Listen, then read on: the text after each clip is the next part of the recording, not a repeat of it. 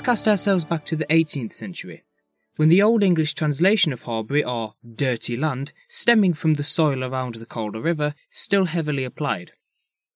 Horbury was an up and coming textile based community with a rural stock holding firm the population.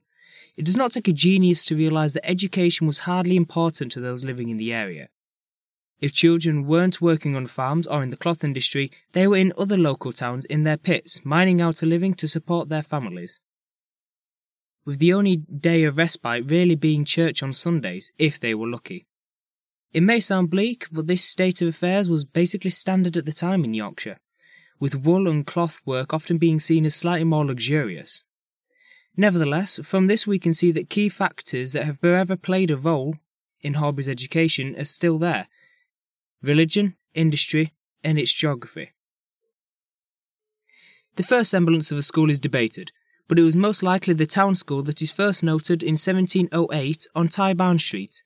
The land was purchased by a community trust for the cost of around £4 or £915 today.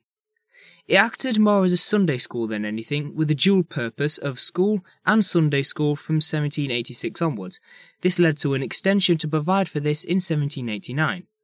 It even surprisingly had a sub purpose built side building, what was called the Kidcote, that acted as a one room, comfortless local prison for the town that's still there today.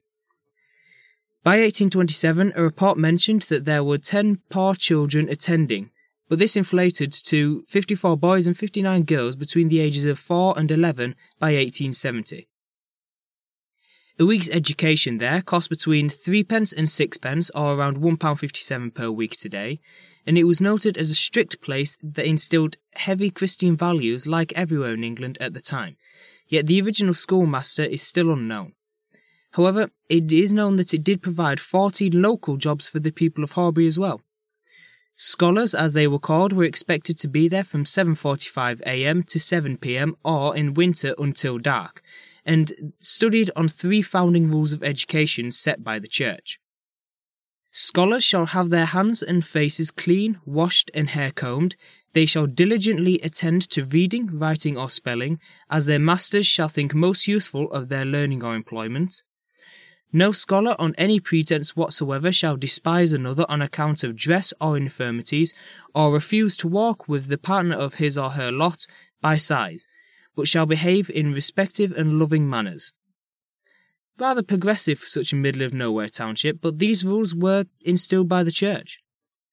Such progressive study for an industry town, however, ruffled many feathers.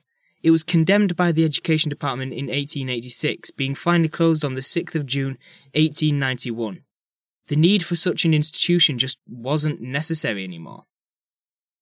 The nature of education had changed by then, and religious teaching was being done by churches or chapels, and the three R's were being taught by newly established day schools set out in Lord Sandon's Education Act of 1876 that made schooling mandatory for the first time.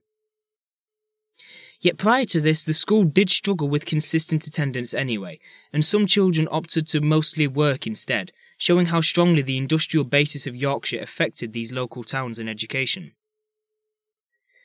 Tyburn School was a product of its time, a repeated struggle against child labour, religion, and providing for low income households of the area. However, this wasn't the only school in the Horbury region during the 19th century. Gaskell School was founded in 1843 by Daniel Gaskell, the first MP of Wakefield. It had a bit more of a budget than Tyburn School had, with it being built on the corner of Wakefield Road and New Street at a cost of three grand then, or around £390,000 today. Its first headmaster was William Mortimer, a man mentioned as being strict, firm, yet charitable. It ran mostly in the same way as Tyburn, but became more of a day school with the attendance being generally more consistent, and notably getting some of Horbury's poorer children into better education after they left, something unheard of for the town at the time. It was substantially larger than the Barn School, and so could accommodate more of the children of Horbury. This was drastically affected as well by the Education Act of 1876, as Tyburn physically didn't have the capacity to match these new educational standards that were being forced. So it reflected well on Gaskell as a politician that he supported such a school in a seemingly forgotten little village. The problem that befell Gaskell School, however, was not the changing of morals and religious purpose like the former school, but instead its financial viability and politics. Having been opened under Wakefield's first MP and supported by his staff, it eventually began to struggle with funding. It fell under the jurisdiction of the county in 1893 before falling into disrepair as time went on. However, Gaskell's legacy lived on until 1972 under a foundation of his name that helped provide scholarships to underprivileged kids to get into local grammar schools. The mid 19th century was a turning point for Horbury's education. Not only was Tyburn hitting its stride, but the early days of the Gaskell School were beginning to thrive. It was under this precedent that in 1849 the National Society built St. Peter's National School at a cost of £160, or around £20,800 today. For such an obscure thing, the construction of schools in the area have a weird amount of surviving documentation, I found. Anyway, St. Peter's was explicit in its goal the education of children and adults of the labouring, manufacturing, and other poorer classes in the township or chapelry of Horbury. Not only was this endeavour for the betterment of the youth, but also in advancing the education of adults in the area previously unseen. Perhaps this was due to an educational lull in West Yorkshire at the time, or perhaps this was entirely for th- philanthropic reasons. We are not quite sure. But either way, this was incredibly progressive for the area and the time. St. Peter's hence grew rapidly compared to the others. By 1869, it required large extensions that even added a dedicated infant school in 1898. Upon the 1902 Education Act, the school was transferred to the West Riding County Council, although the church remained responsible for half an hour religious instruction five mornings a week. In 1893, all school fees were abolished, but the parents were asked to pay a penny a week or around three sixpence a year as a voluntary subscription. Unlike both Gaskell and Tyburn School, there were no crumble of the school due to politics or financial instability. St. Peter's School only grew and developed a modest reputation throughout Wakefield as a commendable school for the less wealthy families of the area. On the 27th of August 1951, St. Peter's School ceased to be organised as an all age school and became a primary and infant school. The boys and girls departments were combined under the headship of Mr. J. C. Douglas when the morality of keeping girls and boys separate had begun to shift in the modern era, and it was deemed financially smarter to keep them together. On the 26th of March 1955, the infant school moved up to a new purpose built Clifton Infant School grounds. In 1980, St. Peter's moved to Shepstye joined by Clifton in 2010, where it has been ever since as a jointly associated school sharing the same grounds. If there was one thing to note about the education of Horbury, it's that a charitable nature of the community fueled it for the most part, with less government backing until the late 20th century. Gaskell, the founding church members of the Tyburn, and communal funds that helped fund children to learn in St. Peter's all had great impacts. A name, however, that can also be associated with this is George Green of Highfields Road, who was a major player in Horbury in the late 1800s. In 1876, his estate was partially opened for use as an independent school known as Wakefield Academy, which stood until 1956 when it changed to Highfields Grammar School. The school, however, was, well, let's say controversial. It was basically the David Bowie of schools for the area. It annoyed a lot of people with some of the stuff it tried to get away with, especially due to it even being run by a reverend, Reverend Smithies. Smithies was a wildcard. He experimented with allowing students to have smoke breaks before, after, or even during the middle of lessons, as well as entirely contradicting the church value of schooling originally set by the old school. His thinking was, quote, it's like a forbidden fruit. As soon as pupils know that they can smoke, they aren't so anxious to do so. Not quite sure he'd get away with that nowadays. Not only this, but he didn't exactly care for procedure. It was reported that he had less than 4% of the proper paperwork in 1962. A mix of this and its obsolescence with the new schools gr- uh, growing meant that it closed its doors in 1968. There are many of the main players in the early days of schooling in Horbury. However, there were some minor schools in this time, such as the Dame schools, notably Miss Turton's on Hallcliffe, but most of these were closed when more local schools were opened, such as Tyburn or Gaskell's. There were vague records of schoolings even before this that I could find, but it was hard to pin down any facts to do with them due to the lack of cohesive records, unfortunately. But anyway, I suppose most of you have been waiting to hear about the modern day primary and secondary academies, which is the main piece of our educational puzzle. In 1913, several small, unnotable Wesleyan day schools emerged from School Lane, Horbury Junction, and Forge Lane to fly under a single banner of Horbury Council School. Officially opened on the 11th of June 1913 under headmaster Halliday. This school quickly became the quickest educator for young students in Horbury, but it was plagued with problems from the start. Remember me mentioning the geography played a strong part in Horbury's education?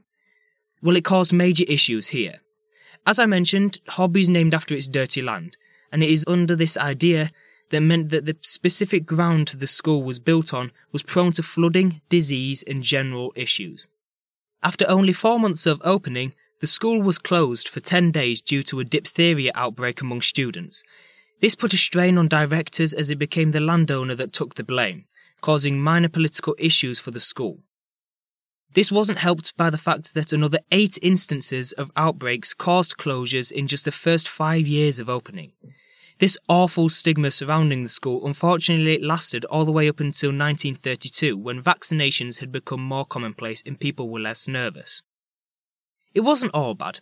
It was a beneficiary of many of the liberal reforms of the Depression era, with milk being freely available to students from 1929 and school meals being served from 1942. There was a strange experiment where they tried closing at 11:45 for lunch in 1939 to help reduce traffic at midday as growing car usage in Horbury became an issue. It became a senior school in 1951, servicing upwards of 424 students. It only grew even more rapidly since then, moving to a bigger location on Berry Lane in 1962. It even burnt down in the year 2000, causing over £1 million in damages. It eventually was reorganised and renovated into Horbury Primary School before later being renamed to Horbury Primary Academy in 2016, where it still stands today.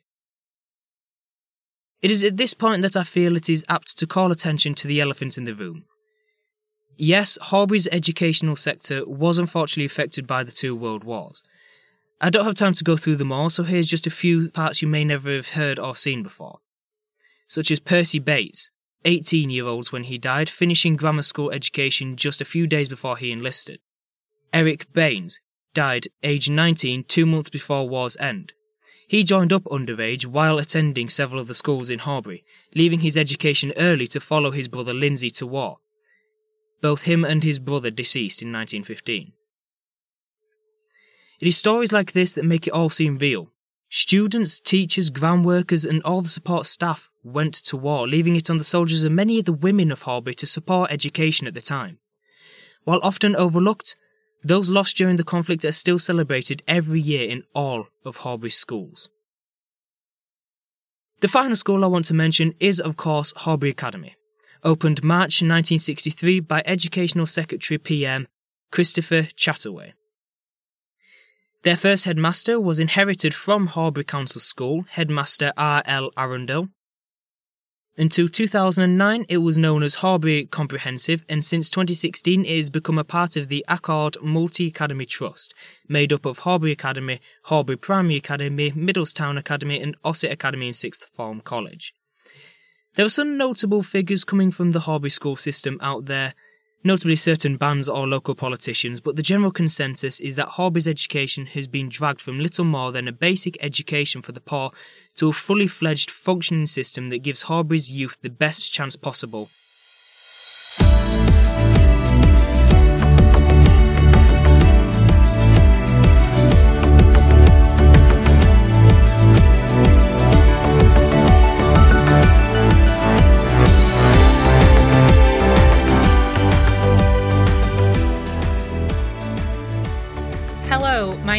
is Amy Winder, and I'm the producer of Who Came Before. I'm here with Ben Walton to talk a bit more about his episode and the process of writing it. So, hi Ben, would you like to introduce yourself a bit? Uh, hello, I'm Ben Walton, a complete history nerd. Uh, I love researching all types of history, and so have been excited to join this podcast journey. So, in the rest of your life, um, what do you do at the moment? Are you a student or something else? I've just finished my uh, A level studying modern history, uh, law, and mathematics, and then I'm hopefully, in depending on results, going on to study law at Durham University. Oh, that's exciting. Um, so, have you done any podcasting before? Why was it that you decided to get involved in this particular project? I've always I've always listened to podcasts, love podcasts, enjoyed listening to them all the time. It's most of what I listen to nowadays. Um, whenever I'm bored, I just stick them on. And my favourite type is obviously history, being a big history nerd. So when I heard about this project coming up, I, I wanted to be a part of it, something to do. And I've, I've thought for a while of getting involved in doing some podcasting sort of stuff, and I, I I felt like this would be a great way to jump in and get involved in doing doing some stuff like that. Amazing. So, in terms of actually writing your episode, what were some of the challenges involved in researching figures and deciding what to actually write about? Well, I knew immediately that I was going into t- to writing about um, the education in Horbury and uh, things like that. And being educated in just one town over, Ossett, I already know a fair bit of background for um, Horbury itself anyway. But the, the main issues I came across when researching for this episode was not many people know that Horbury is a thing. So to find to find a lot of records and things like that, I was traipsing through different scholar sites and just trying to find some semblance of figures or facts that I can use. And there were there were some very helpful sites. Uh, don't get me wrong, on things like Facebook and communities that trying to keep the history of Horbury alive which were incredible to find once I found them. The issue was it, was, it was very difficult finding many of these certain facts or issues, um, purely because very little record of many of the things were kept. Um, most most of the a lot of the facts I mentioned, such as the 54 girls, boys, and 55 girls, is an oral record that was written down as a quote, so we're not still entirely sure if many of the facts are 100% correct on a lot of the things I've written about, but it's the best that I could physically find. And being a tight, tight knit community, I feel like it's still very valuable and very um, correct for the most part. I think that's one of the really interesting things about doing research about um, working people and education and the history of women is that there's a lot less record available than, say, the history of kings and queens. Um, oh, yeah.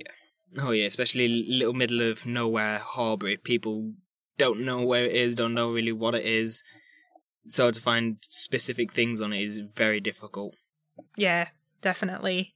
Though one of the things that I found really interesting when listening to your episode is the mention of the name Gaskell, which I've heard before in the context of in the first season of Who Came Before.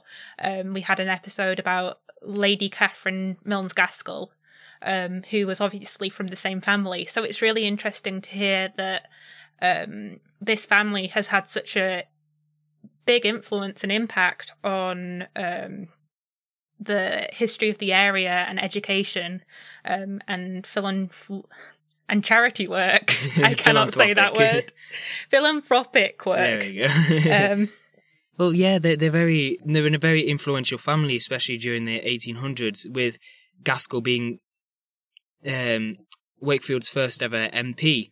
So he he and his entire family had a lot of weight when family inheritance things like that were so important. So it wouldn't surprise me if they were two people linked via family or via marriage down the line.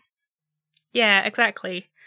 Um, in terms of the figures that you talked about in your episode, if you could choose one of them to meet and have a conversation with, who do you think you'd pick?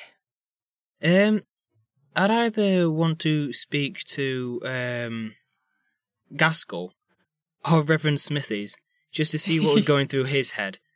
Um, because he just had an to say he was a reverend, he just had an entirely different approach to um, education that was vastly into what we know. Especially, it might be more reasonable. It might have been more reasonable at the time, but when even they at the time thought he was a bit wacko for some of the things he was suggesting to do in schools, um, it kind of says something, you know. with how he wanted to encourage smoking and he, he didn't keep any records. He just all winged it as he went. I, I gotta rate it, but yeah, it sounds really interesting um, to be able to have a conversation with the man.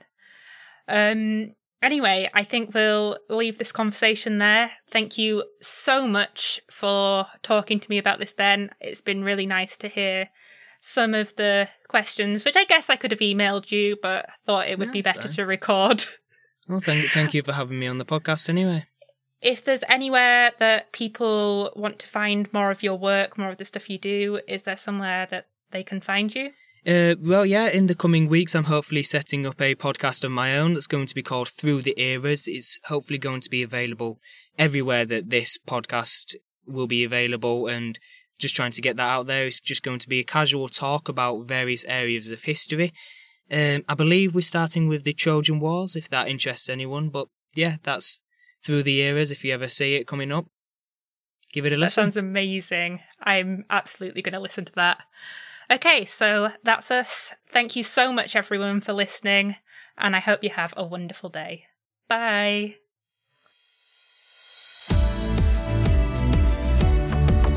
Today's episode of Who Came Before was written and performed by Ben Walton with theme music by Brandon Munn. It was produced and edited by Amy Winder for Wakefield Litfest and funded by the Horbury Commonlands Trust. To find out more about Wakefield Litfest, find us on Twitter at Wakey or on Instagram at Wakefield or search for us on Facebook. Thank you again for listening.